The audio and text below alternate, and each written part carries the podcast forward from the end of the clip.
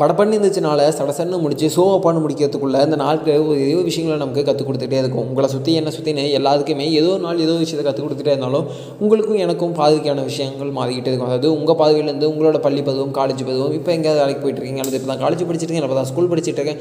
இல்லைடா நான் அளவு பத்து பாஞ்சு வருஷத்துக்கு முன்னாடி ஸ்கூல்லாம் படித்தேன் அப்படிங்கிற மாதிரி நீங்கள் என்ன நினச்சாலும் சரி நீங்கள் பார்க்குற விஷயமும் நான் பார்க்குற விஷயமும் வித்தியாசமாக இருக்கும். ஃபார் எக்ஸாம்பிள் நான் ஒரு பர்ஸ்பெக்டிவாக சொல்கிறேன் பாருங்களேன்.